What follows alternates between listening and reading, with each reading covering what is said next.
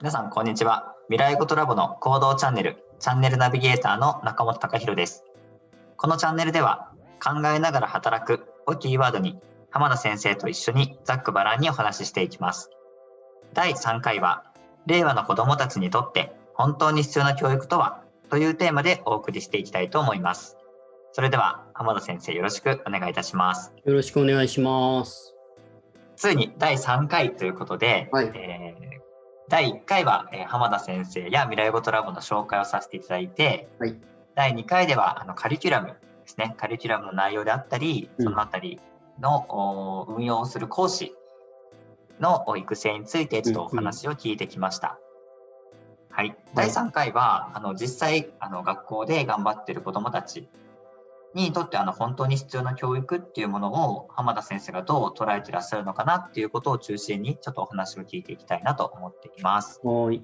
はい。ちなみにあの令和の子どもたちにとって本当に必要な教育って、まあ、いくつか要素とかはあると思うんですけど、うん。浜田先生が考えるあの本当に必要な教育っていうのは何かありますか？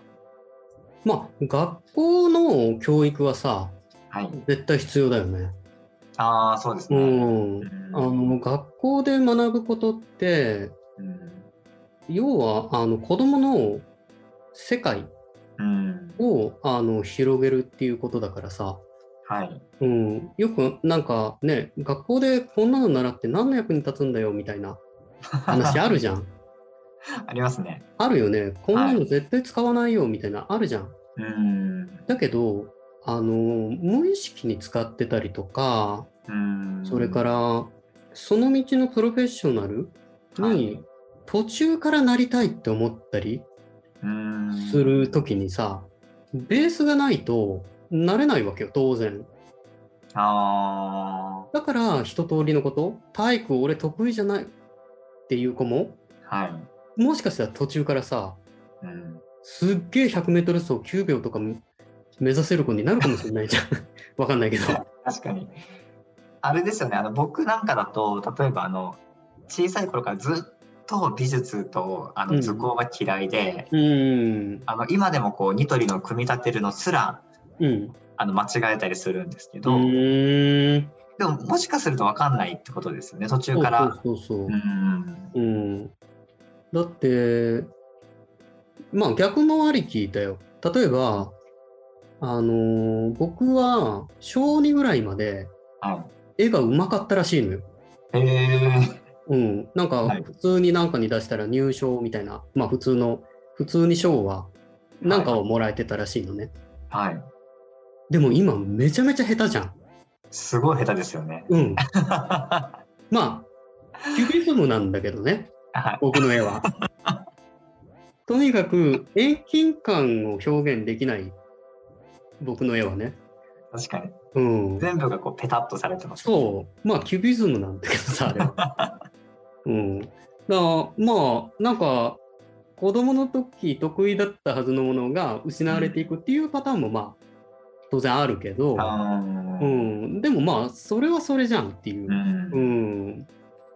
だからまあいずれにせよあの学校教育はいで、あの子どもたちの世界を広げていってるっていうのはあの、まあ、間違いないと思うのではい、学校教育は絶対必要だよ。うん、でそれプラスアルファだよね。うーうんん結構あの今は習い事とかもすごく、うんあの裾野が広がって昔だとそろばんとかピアノとかうまんあ選択肢限られてたじゃないですか、うんうん今多分多すぎて何が必要なのかなって迷ってる、まあ、視聴されてる親御さんとかうん結構多いかなと思うんですけど、うんうん何をこう持って選択していったらいいですかね習い事って。それはやっぱり子供がそれにのめり込めるかどうかじゃないあーうん、やっぱ好きじゃないとたとえ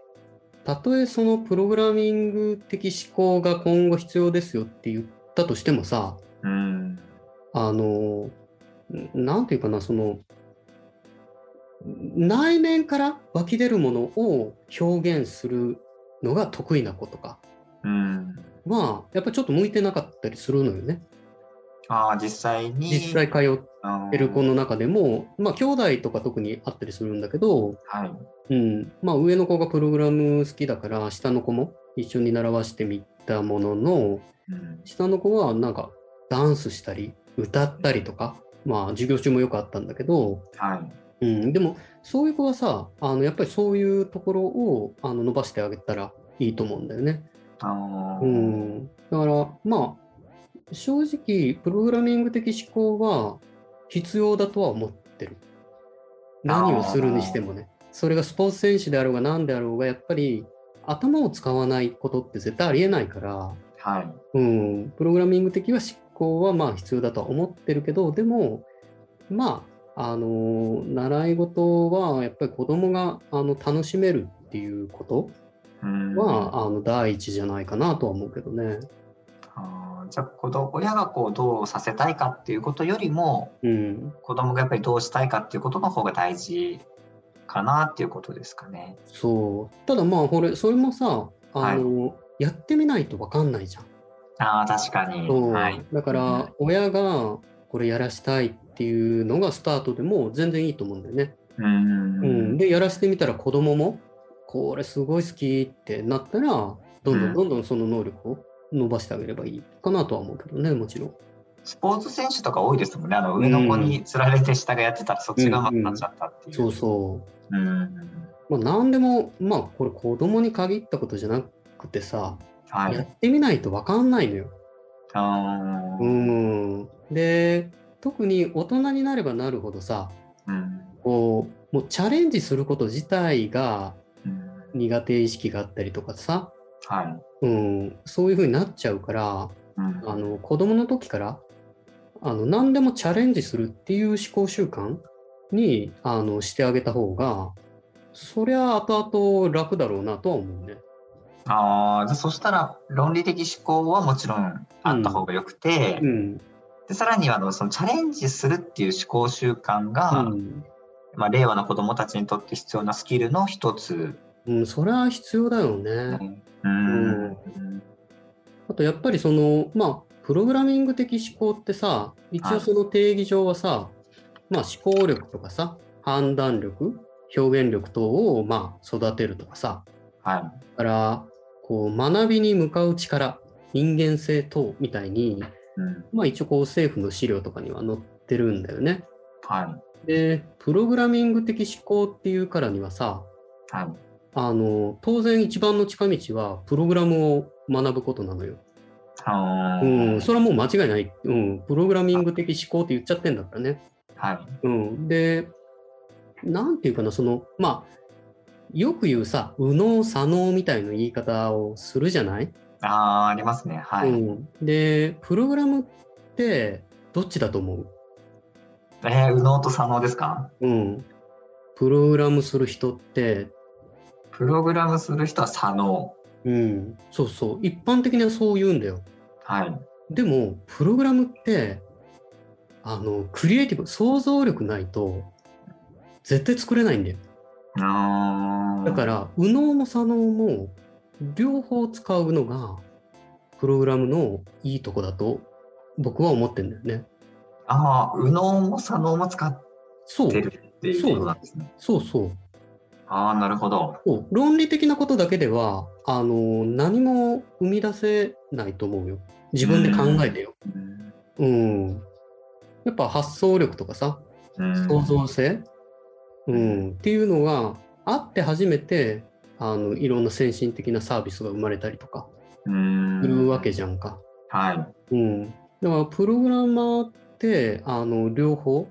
うんまあこの右脳左脳っていうのが本当に合ってるのかちょっと分かんないけどまあ一般的に言ううん右脳左脳で言うと両方使ってる、あーうん、そこがすごくいいと思うんだよね。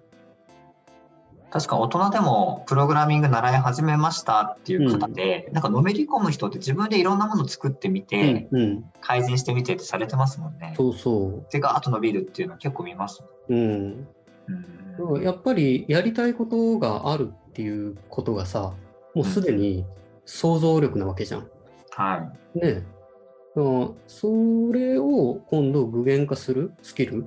うんうん、だからまあそれを具現化するためにはどうやるかっていうのはまあ論理的に物事考えなきゃいけないしさ。あうんー確かに。いや本当にプログラムを習うっていうのはあの一度にいろんな能力をあの得るとは思うんだよね。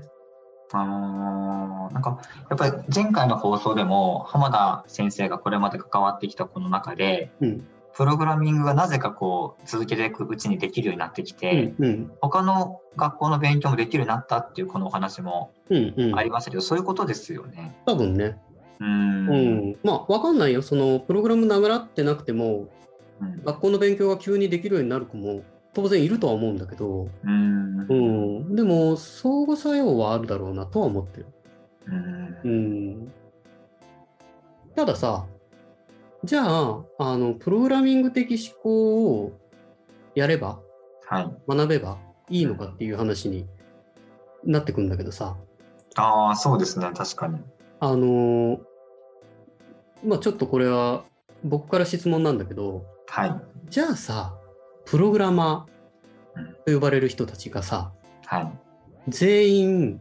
いけてるかって言ったらさどう思う、全員ですかうん、全員って考えるとちょっといけて全員じゃないんじゃないかなっていうふうにはそうだよねはい、うん、それは当然そうなんだよ。うん、うん、あのーまあ右脳も使います左脳も使いますと、うんまあ、論理的思考も思考力もありますとか、うんうんあのースキルの部分で言うと、はいまあ、当然そのプログラマーだからさうん足りてると思うんだよねスキルで言うとさ。うんうん、だけど、あのーじゃあ全員仕事できるかっていうとそりゃそうじゃないわけ。はいうん、でそれはやっぱり、あのー身につけてないうん思考習慣もしくはあーうんまあ間違ったっていう言い方もどうかと思うけど、まあ、間違った思考習慣うんのまま、あの大人になっちゃってんだよね。あでーこれはさあの前回とかにも言ったと思うんだけどはい要は自分で問題解決できないのよ。あうーんっていうパターンが一つ。はいでもう一個深掘りするとはい問題があるんだけどうん問題を分解する能力がないのよ。問題を分解する能力って例えばどんなことでしょうかあのー例えばさこう会議とかうんしててもさ会社ではい問題が本当は3つぐらい分解できることをさうんみんな一色単に考えるわけ。あーでその問題っていうのは例えば切り口で言うと時間うんこの時間のスパンで考えた時にこの問題は1ヶ月のスパンで考えなきゃいけない問題この問題は1年のスパンで考えなきゃいけないこの問題は5年のスパンで考えなきゃいけないっうんていうような問題を一気に考えようとするから収集つかないのよ。とかもしくは関わる人間の立場だったりとかはい数影響を与える数はいが問題ごとに違うはずなのよ。はいはいはうい。ん、にもかかわらず一度にその問題を考えようとするかうらん。問題って解決しないのよ。だからよく会議でさ1はい時間もかけて結局何も決まらないとかあるじゃん。ああ、よくありますね。うん、はい。決まるわけないのよだって決めるものをだって分解してないんだもんあなあ仕事柄さいろんなはい企業のさ、まあ、この間も言った会議参画してさーはい。話こう聞いてるとさすごい違和感を感じるわけはい。でそこピンポイントで指摘するとさうん初めて気づくみたいなのようーん。みんなハッとした顔するからはい。いやもう本当に さ考えてるっていうこのチャンネルのタイトルにつながりますね。 あの考えましょうねって いう。だってさ、10人もいてごらん、その会議に。うん。う1時間でさ、どんだけ経費かけてるのっていう話を。ーん。で、解決しなかったりするんだよ、普通。はい。もったいないよね。う。うんん。いや、やよっぱくり、ありますよね。よくあ会議るよもね本当に決まらないっていう。うん。それはそうなんだよ。問題がそこに混在してるのにもかかわらず、やっぱり一気に解決しようとするからね。うん。だから、指導研修、講師の研修とかでも、あの、よく言うのよ。うん。やっぱりプログラムだからさ、あはの複数の問題が混在しちゃうわけ。い。うん。だけど、その複数の問題を一度に受講生に考えさそうとしても、はい。それはなかなかこう解決には導けないわけよ。うーん。だからまずピンポイントで優先順位の高いここについて考えてごらんっていうふうに指導してねっていうようなことはあの指導研修では徹底的に言いあるんだよね。あー結構そこに対するあの講師、受講していただいた講師の方からも、うんなんか問題を分解して考えるってことって日常的にあんまりなくて、うんうんうん、それ、があの、すごい自分の子に対する、お子さんに対するうん接し方とか声かけにもこういいい影響がうんありましたっていうこうアンケートとかもいただくのでう、ん、それ多分あれですよね、プログラミングを教えるってことだけじゃなくて、そう日常よ。そうですよね。うん、うーん。そうだからこれもあの思考習慣だからさはい。あのこれは学校ではちょっと教えてはくれないんだよね残念ながら。で周りの大人もとてもじゃないけど教えられないのよそんなこと。うーん。だってそんな風に育ってないから。そうですね。そうだからこそうちに通ってる受講生たちにはその思考習慣を身につけてもらいたいんだよね。うーん。そしたらさその子たちが15年20年経って大人になった時はさはい。うこれが当たり前の思考習慣になってるはずなんだよーん。でその子がさ一人会議に参画するだけでさ、うん全然会議の質って変わっちゃうんだよ。うん、でそういう大人にあのなってくれたらいいのになと思ってはこういう組み立てにしてんだよね。やっぱりあの子供に必要お子さんこれから令和の子供たちに必要なスキルの中で、まあ、いくつかあるとは思うんですけどその中でこう分解する力っていうのもすごく必要だなっていう大事だよね本当にこれは大事だと思う。こればっかりはうん本当にね大人になってから身につけるのすごい大変。うん僕もサラリーマン時代にはい師匠がいてねはい毎日あの分解することを日常の中に持ち込まれたわけ。はいはいでもうちょっと具体的に言うと、はいはい毎朝さコーヒーの缶を僕の目の前に持ってくるわけ。はいこの缶を分解してみろっていうのよ朝からど。ういうことですか缶ってさはい例えばプルタブがあるわけじゃん。はいそれとはありこまのすプルタブはさこの缶専用なわけじゃなくていろんな缶に流用できるよね。はいはいまず一つね。はいうん。から缶のさ、あの、アルミだってさ、はい何、コーヒーの種類が違ってもさ、うん缶の形はさ、一緒なわけじゃん。ああ一緒ですねね。はいで、一緒って言うけど、ショート缶もあれば、まあ、ロング缶もあったりするんだよね。はうん。でここでまた分解できてるわけよ。いうんで、今度はさ、色はいもさ、まあ、全部違うんだろうけど、うんあの、とかっていうふうに、あの、分解をどんどんどんどんさせられるっていう。へえ。結構大変だったんじゃないですか。大変だよね。はい。うん、もうほん本当はもっともっと分解していくからね。はい。で分解した挙句に何さっき言ったさあの何に流用できるかとか、うん。うん、要は抽象度をどんどんどんどん上げていってうん。るっていうようなことを毎日毎日やられて、う。うんん、なまた別の日はさ手を分解しろとか言うわけ。手ってあの、ハンドってですかそうそうこのハンドね。へえ。はこれもさい。第一関節の部分ってさはい。いっぱいあるじゃん。はい、あります、あり目まがす。くっついてるとかね。はい、これさ、共通部品なわけよ。はい、はい、はい。だから右手も左手にも使えるわけね。はい、うん。だから、第二関節もあるしさ。だかはい、ら今度、関節そのものもあるわけじゃん。はい、はい、はい。これもさ、この仕組み自体はさ、流用できるわけよ。うん、う、うんん。で、これ、この小さな部品がくっついて、まあ、右手、左手みたいになるんだよね。うん。うん、みたいなことを永遠にやらされた。大変だった最初。あれさ、その抽象化をして、うんさらにこうどういうことに利用できるかってこう具体化してっていうことうんうを。んそうそう訓練行をされってたたり来たり行ったり来たりするの。うーだんから研修でも質問の仕方うんに対しても、あの抽象度の高い質問の仕方とうんより具体的な次の行動につながる質問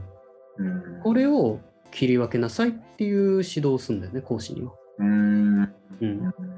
で、この抽象度にもさ、あの、流度があるわけよ。はいだからもう、なんというか、本当にその、多次元なんだよね。 うん結質問の仕方一つ取ったって。構あの僕が研修中の講師とか見ていてうんな。んかこう感じるのはやっぱりこうベテランの先生と比べるとなんかあの抽象度が高いかうん、低いかっていうか極端なこう極でしか聞けないなってそういなんだよね。はいうん。で、こイメージのがある間にいろんなレベル感がやっぱり出てくるし、はいでまた、あの、伝え方も、A 君にはこう言えば伝わったけど、うん B 君では伝わらなかったりとかっていう風になってくるから、はいあのうーんだからこそこう講師うん募集にしても半分ぐらいしか本当の講師に慣れていかないんだよね。うんなんかこの分解と、まあ、合成っていう能力、子どもたちにあのうん身につけさせるカリキュラムを作っていただいてると思うんですけど、うん、これなんかコミュニケーション能力も上がるような、そうだよね。なんか伝える力も上がりそうな感あじるがと思うよ。うん、しますね。はい。うんうんやっぱりこうできる人ってはい。無意識にやってできちゃうんだよね。うん。でできない人はさなんでできないかが分かんないじゃん。はい。ううんん、でもあのできてる人のことをさ分解することができたらさはい。その一つ一つの部品を一個一個身につけていけばさ、うん自分もできるようになるのよ、これ。あのーうん確かに。そうんでもそのためには、分解する能力が絶対必要なうんの。どうしたって。なぜならば、さっきの問題と一緒で、はこのい。人の能力を丸々一気にできるようになろうったって、うん、やっぱそれはそうはいかないわけよ。ああ、そうですよね。そう。うん、まあ、スポーツとかと一緒だよね。はうん、一個一個、あのーね、繰り返し練習して身につけていくわけだからさ。い。うんでもそれはもうスポーツはさ論理的に体系化されてるから誰でもある一定ね学べるけど、うーんそのコミュニケーション能力が高い人を丸々コピーしようったってうんそれはなかなかねうんやっぱり一個ずつ一個ずつ身につけていくっていうようなことが大事かなとは思うけどね。うん確かにそう聞くと分解する能力ってすごく必要ですよねこれからうん、必要だと働思う、く人たちもこうたくさん増えてきていろんなこうグラデーションの中で働いていく子たちにそうなりますもんねそうそううんうん確かにそうですねただ意外とこう難しいですよねこう習得子どもたちにこそううそう教えていくっていうのも大変だし あのいや大人になってから習得するのは無理よ。はだからこそ今子供である自分に、うん、問題が目の前にあるわけじゃん自分が解いてる課題がね、いうんでその中に問題っていくつかあるわけよ、うんそれを自分で分解してこっから解決していこうっていうことを今やってんだよね子供たちはああなるほどそうだからそれが自然と身についてくるとうんあのプログラムバグっててもはい多分ここだろうなっていうふうに当たりがだんだんつけれるようになってくるんだよあーうん、とか、なんか、こういうアプローチもいいんじゃないっっていうような提案をした時にうんすぐそれをあの受け入れることができるようになったりとかうん自分の力にすることができるようになったりとか、うんうん、でそれはやっぱり瞬時に頭の中で分解してうでん先生が言った提案を組み込んで、うんうん、でそれを今度プログラムで具現化するっていうことをあの無意識に自動的にやってるはずなんだよね。うんでも習い始めの子にはさそれできないわけよ当然。ああそうですね確俺はかできないよね。うにんうやっんぱり1年とか習ってきて初めて、あの無意識にそれができるようになるから。うんうん、だからそこをやっぱ、うん、強化してあげたいなっていうのはあるよね。うんそうすると仕事だけじゃなくてさプライベートの中でももう本当に問題っていっぱいあるからさうんそれに対してあのもうダメだとはならない。うんはそしたらやっぱそういうセミナーとかでこうちょっとやっぱり今こうお話聞いてるだけだとこうイメージつかないなーっていう方もいると思うのでぜひあの浜田先生にはいつかあのセミナーを開催していただきたいなと思います。大人向けのねはい、大人向けで。はい、子供たちの場合は、ぜひ、あの、未来語トラボに、えーご入会いただいて、えー通ってもらえれば、あの能力つきつくと思いますので、ぜひ、あの、体験の方からもできますので、ホームページを探してアクセスしてもらったらと思います。はい。じゃあ、第3回については、令和の子供たちにとって本当に必要な教育とはというテーマでお送りしてきました。